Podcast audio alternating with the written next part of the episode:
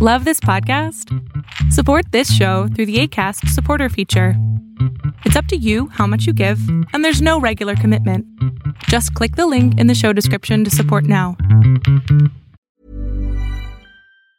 Hey, it's Ryan Reynolds, and I'm here with Keith, co star of my upcoming film, If, only in theaters, May 17th. Do you want to tell people the big news?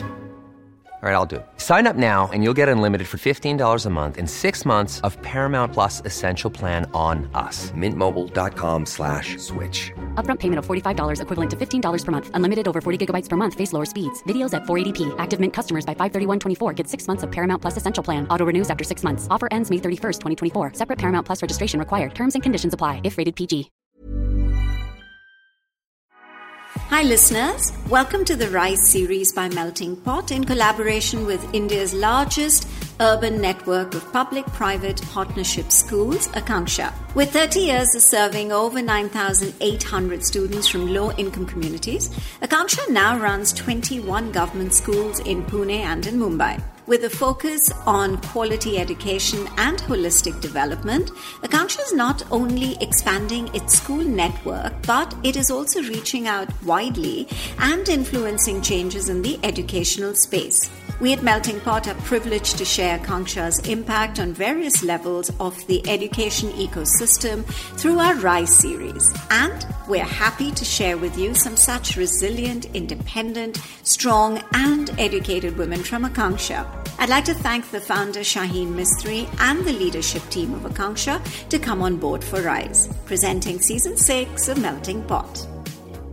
Hi, everyone. I am now in conversation with Chinmaya Potnis. Chinmaya is a Teach for India Fellow, and she is very closely connected with the Akanksha Foundation. I'm going to hear from her, and we're all going to hear from her what um, it is that her association with the Akanksha Foundation. Thank you so much for joining me today, Chinmaya. Thank you so much for having me. I am really looking forward to this conversation.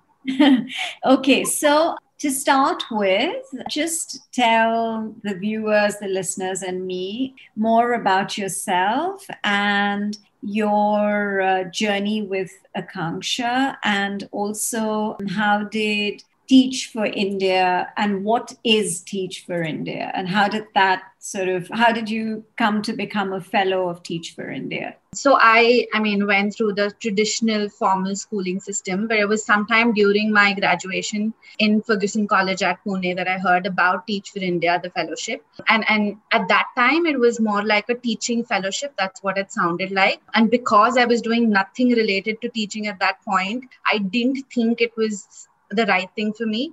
I thought I, I, needed a little more orientation about education and teaching in general. More or less, I was a little clueless after my graduation in life sciences. I, I wasn't very sure what I'd like to pursue. And I thought, you know, Teach for India is something that I should consider. But because, like I said, I had no background, I thought maybe doing a bachelor's in education, a B.Ed might help. And during that time, B.Ed used to be a one year course. So it did not seem like a very long time to do something yeah. that would not take me somewhere, which is why I did my B.Ed from SNDT University. And then I applied for the fellowship in 2012. And that's how I got into the fellowship. And I think since then, I have been associated with TFI as well as with the Akanksha Foundation. Uh, my first year of fellowship was a fifth grade classroom in a semi private school in Pune. And I think my first year of fellowship was very, very different from my second year of fellowship, largely because Akanksha, along with the government, was opening the school that I work at right now, which is the Acharya Vinoba Bhave School, which was the first standalone secondary school in the city of Pune at that time. And I did not wish to change my school of fellowship, but I, I wanted to be associated as a member of this school. I thought it was very exciting to see how a school gets started, how it's built up, and, and the very fact that it was a standalone secondary school. But I think one thing led to the other, and I found myself in this school in the second year of fellowship. And that's when I realized what the fellowship could possibly do. Being at a semi private school, just being a fellow by myself for a couple of months and then having another fellow, and just kind of two of us being people thinking very differently from the rest of the network in the school looked very, very different as opposed to being in an Akanksha school that had every individual sort of directed towards a similar mission with similar values, with similar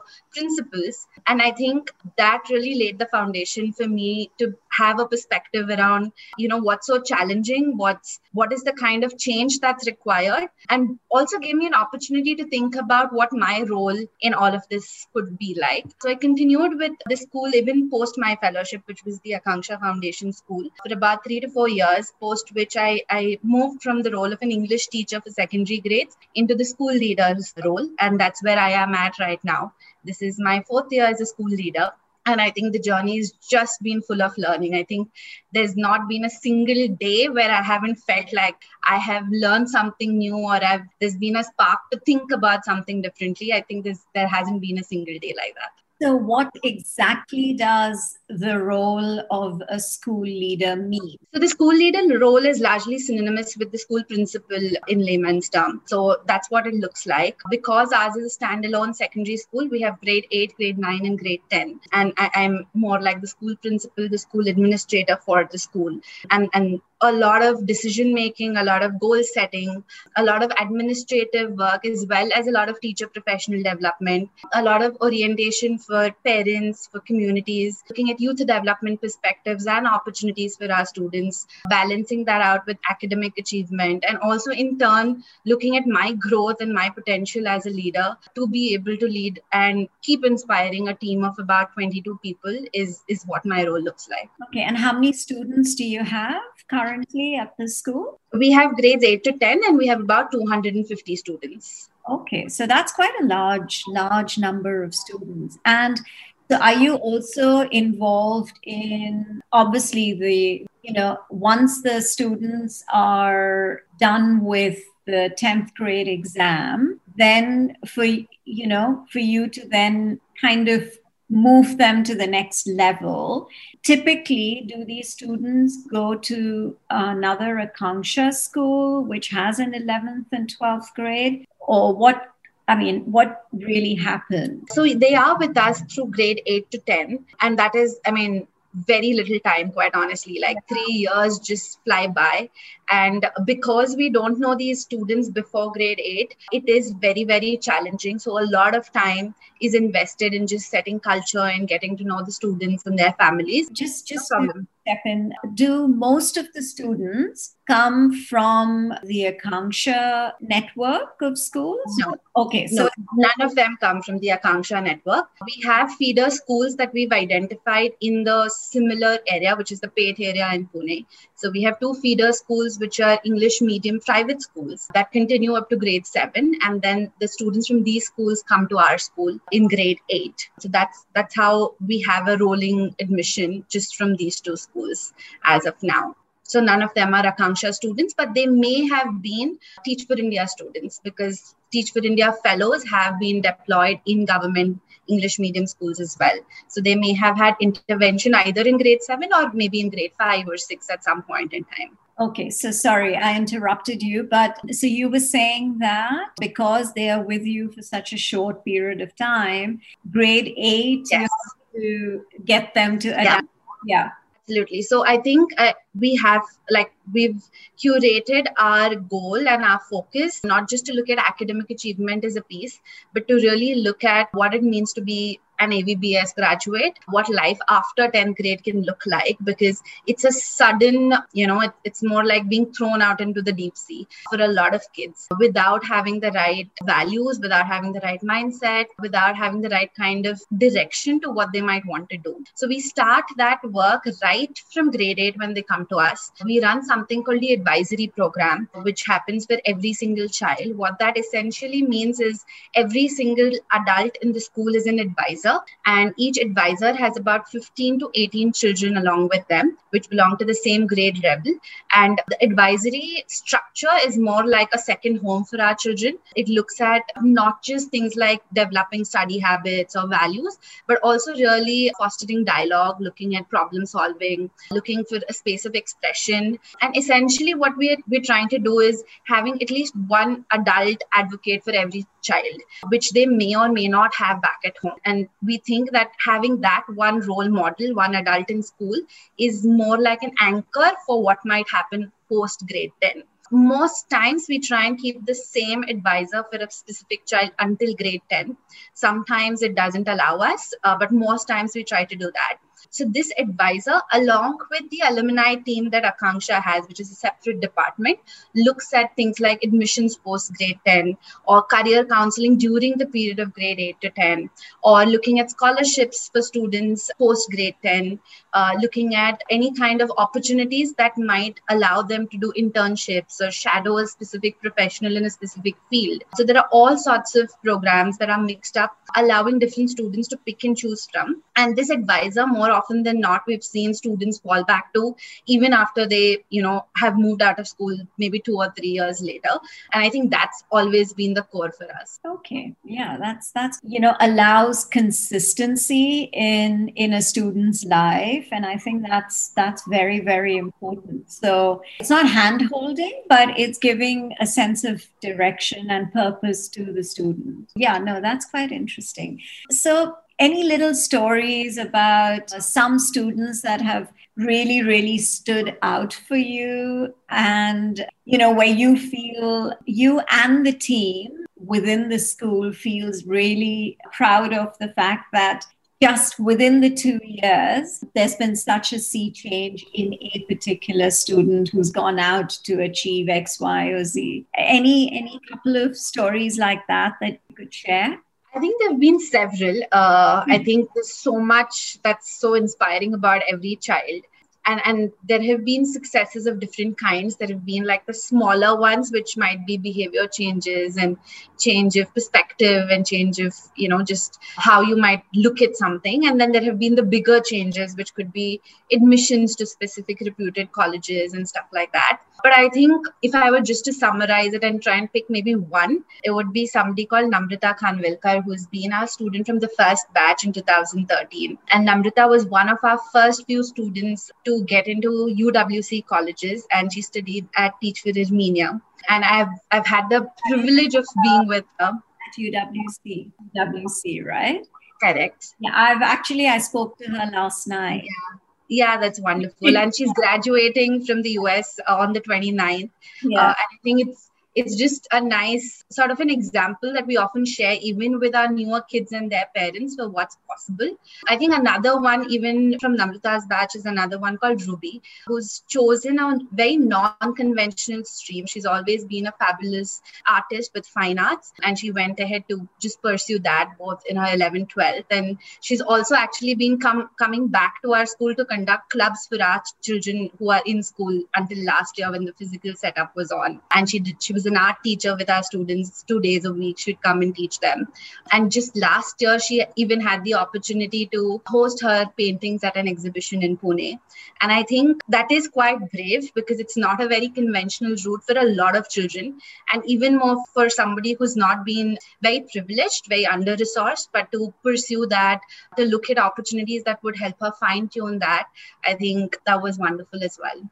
Nice. That's that's in, in, interesting. And I think, like I've been saying, that all the students that I've been talking to, every single one of them has such an inspiring story. And what amazes me is this sense of, you know, confidence and the ability to be able to and and actually like one of them even said to me you know to be illiterate and to be not educated are two different perspectives. And she was referring to her parents. And, you know, I mean, small little details like the ones that I've been I've been hearing in the in the past couple of weeks that I've been talking to the students is so, you know, it kind of gives you a sense of pride and a sense of, you know, the fact that anything is possible. You just have to have the right direction, which comes, you know, from what Akanksha is offering all the students, plus self belief, you know, and clarity. And I think all of that sums up a lot of alumni and even your current students that I've been talking to. And yeah. um, and I think um, Akanksha Foundation needs to be really, really proud of the kind of because education is the key, and it's not just education that is book learning and taking exams. It's the overall growth of an individual, which I think all of you as leaders are contributing to and making a difference. And, and the work continues. I think that's that's the key. So, you know, you were mentioning a little while ago about the student coming to school for art classes when it was physical school, but everyone, you know, is now talking about how, especially in India, it's been how long since kids have not been able to go back to school. So, to, you know, to physically go into classrooms. And, and I think grades 9, 8, 9, and 10 are quite crucial because they are like, like you said, you know, it's, it, they're pretty in between and it's almost like okay they're going to be pushed out into two very important years. So how have you managed your students and what have you done differently which has encouraged your students to not drop out of school and have encouraged them have given them a mental uh, balance you know? And how have you paved a way for them to adapt to this new way of learning. You're listening to a fusion of stories recounted for the first time ever by some fascinating people from across the globe with me, Payal, on this very unique and special podcast series, Melting Pot. So it's been over a year now. I think mid March is when we stopped going to school. And I think, like many people, our, our immediate response was assuming that we'd come back soon. Uh, we were actually planning for our end of year showcase, which happens end of April. So we still didn't have that kind of expectation that this would go on for that long but i think with time we also thought of ways that that could be more sustainable. So we were okay to go slow but to prioritize certain things that we know for a fact worked in our physical setup. We didn't want to do away with those and therefore i think the immediate response was to find a way to still stay, stay connected with our students. Because the school was the space that no matter what you would get to see the child and you know that communication is happening. But the moment schools shut i think we had to find an alternative. And using whatsapp was not really something that we did initially. In fact WhatsApp was a more informal ways of communication when the physical setup was on. So I think as a team, we transitioned into that really quickly, prioritizing our students, their community well-being, and staying connected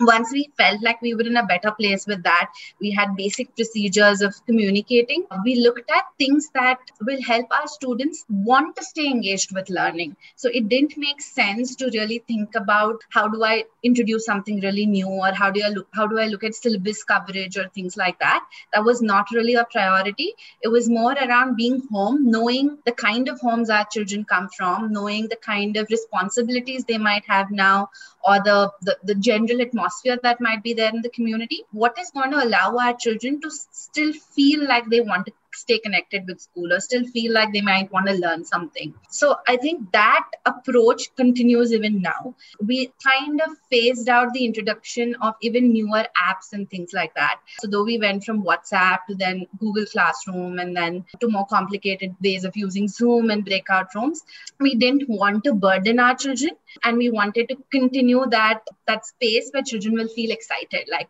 it wouldn't get mundane after a point of time. Alongside, I think it was also really important for us to balance out the teacher expertise because our teachers and our team were the people who are going to drive this. And we needed everyone to be on board. And this was something that was totally new to every single teacher. Like we have been using technology in school, but but not the way that we use it right now right i mean that by back then it was a choice now it's not so i think that that transition was like huge but we tried to scaffold that as well. We identified certain team members who were a lot more enth- enthusiastic a lot more skilled at using technology looking at how they could go ahead and create core teams and engage other members. And i think that also took some time. So i feel like it was a combination of learning for both students and teachers and and that spirit really helped because we kept highlighting that it's it's not something that we're already good at even for our children. So we did have even children volunteer and teach other children or help out a teacher especially if they were not technologically as quick. And that just helped everyone come together a lot more. You know not not to look at it as somebody who's imparting something to someone out of the blue but really looking at it as a collective way of learning a new way of schooling so to say. I think where we are at right now we're also looking at how do we continue driving excellence because I think right now we're thriving, we're doing well, but feel like we can push ourselves to really curate some excellent examples of what's possible because now the, the foundation has been laid, right? We know what works, we know what doesn't work. I think it's it's for us to just build better and build more forward a little more differently and to do away with some of the things that could be more cumbersome and not really yielding to more productive learning. Yeah, yeah, that's that's interesting, and you know it. And obviously, you've seen what didn't work and what is working, and then based on that, you're you're taking it further. Have you had any cases of students who've actually dropped out of school because, like you mentioned, you know, because of the environment at home hasn't been conducive, or they, they haven't had the headspace because you know it's very different when you are with with your peers around you. The kind of energy that you absorb from that is very different from when you're you know in a in a room with five members of your family and you have nowhere else to go and they you know. So have you had any cases where children have dropped out? No, we've not had any dropout cases, though we've had certain hurdles and certain not so great times with certain children, like you said, because needs changed. And especially for larger families and our kids being older, there has been pressure from the family to, to contribute to the financial means. So we've had specifically boys in grade nine who, who we kind of had to bring back on track because we got to know that they had started going out with their parents either to sell things or, you know, just help out with whatever that their parents might have been doing. But I think fortunately, because we continued with things like the advisory structure, we were able to tap these things much more quickly. Right? And it, it wasn't merely finding a way to financially support the family but also really having conversations having dialogue. Because it is i mean just to look at it from the child's perspective you are living in a house where you can see your basic needs are not met. So what right does it give you to sit in front of a tab and continue studying. So i think just to get into those shoes and understand that and then to try and see the bigger picture that was something that we had to work with both as teachers and as school counselor. So we have had cases like that and i'm sure we'll see more going forward because the times are tough and and and children want are doing this for the benefit of their families. I mean it's not coming from a space of i don't want to study but more about what is my immediate need right now so yeah we've had those kinds of cases. Are you looking at because currently from what i understand yours is the only secondary school right? Akanksha, yes. At Akanksha. So are you looking at do you feel that you're up to capacity and maybe you need to add on another secondary school at Akanksha? Is that something that is being thought in Pune? I don't think so because all the other schools are full, right? Either K to 10 or in the process of getting to 10th grade right? The school was started more looking at the need because there were no secondary secondary english medium government schools back then right? They ended at grade 7 in pune and which is why a lot of teach for india kids especially who had been intervened with until grade 7 it made no sense because the dropout rates would suddenly just shoot up right? People would either go to marathi medium schools not be able to cope up and then drop out or go to private schools not be able to fee- pay fees and then drop out. And a very small percentage would actually get into another fee paying english medium school. So i don't i think the the structure was more emerging out of a need back then as opposed to wanting to start more standalone secondary schools. Wow. I mean again just listening to you listening to that the passion the the clarity on what needs to be done, what is being done, what is the need of the hour, how the students are being looked after in a very holistic way, I think, and at such a crucial juncture, which is from grades 8 to 10, I think is, is phenomenal. Thank you so much, Chinmaya. I've really enjoyed talking to you and listening to you.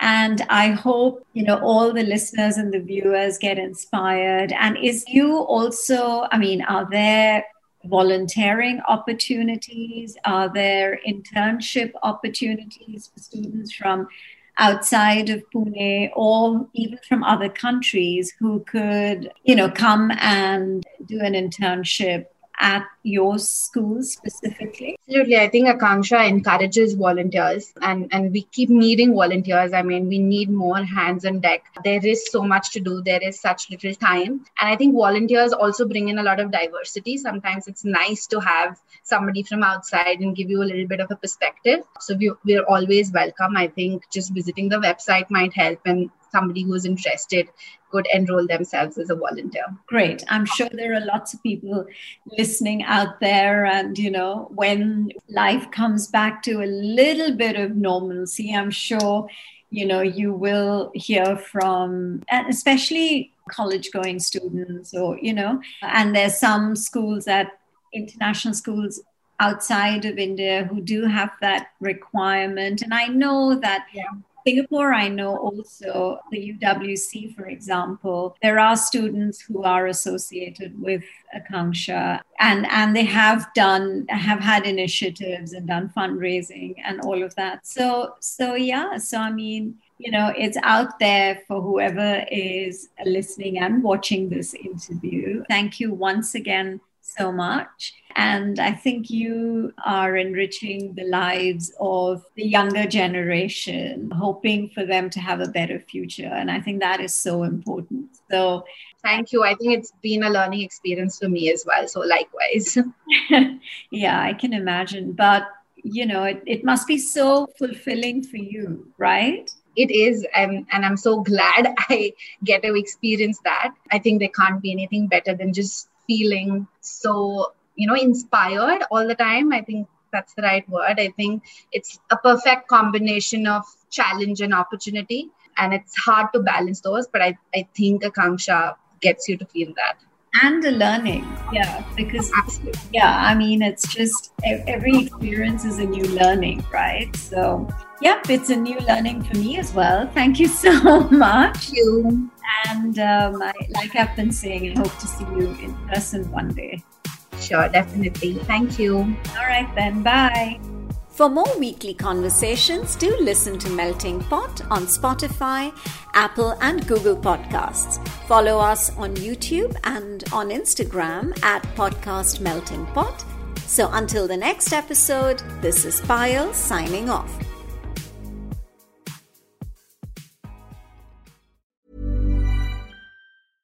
Ever catch yourself eating the same flavorless dinner three days in a row? Dreaming of something better? Well, HelloFresh is your guilt free dream come true, baby. It's me, Keke Palmer. Let's wake up those taste buds with hot, juicy pecan crusted chicken or garlic butter shrimp scampi. Mm. Hello Fresh. Stop dreaming of all the delicious possibilities and dig in at HelloFresh.com. Let's get this dinner party started.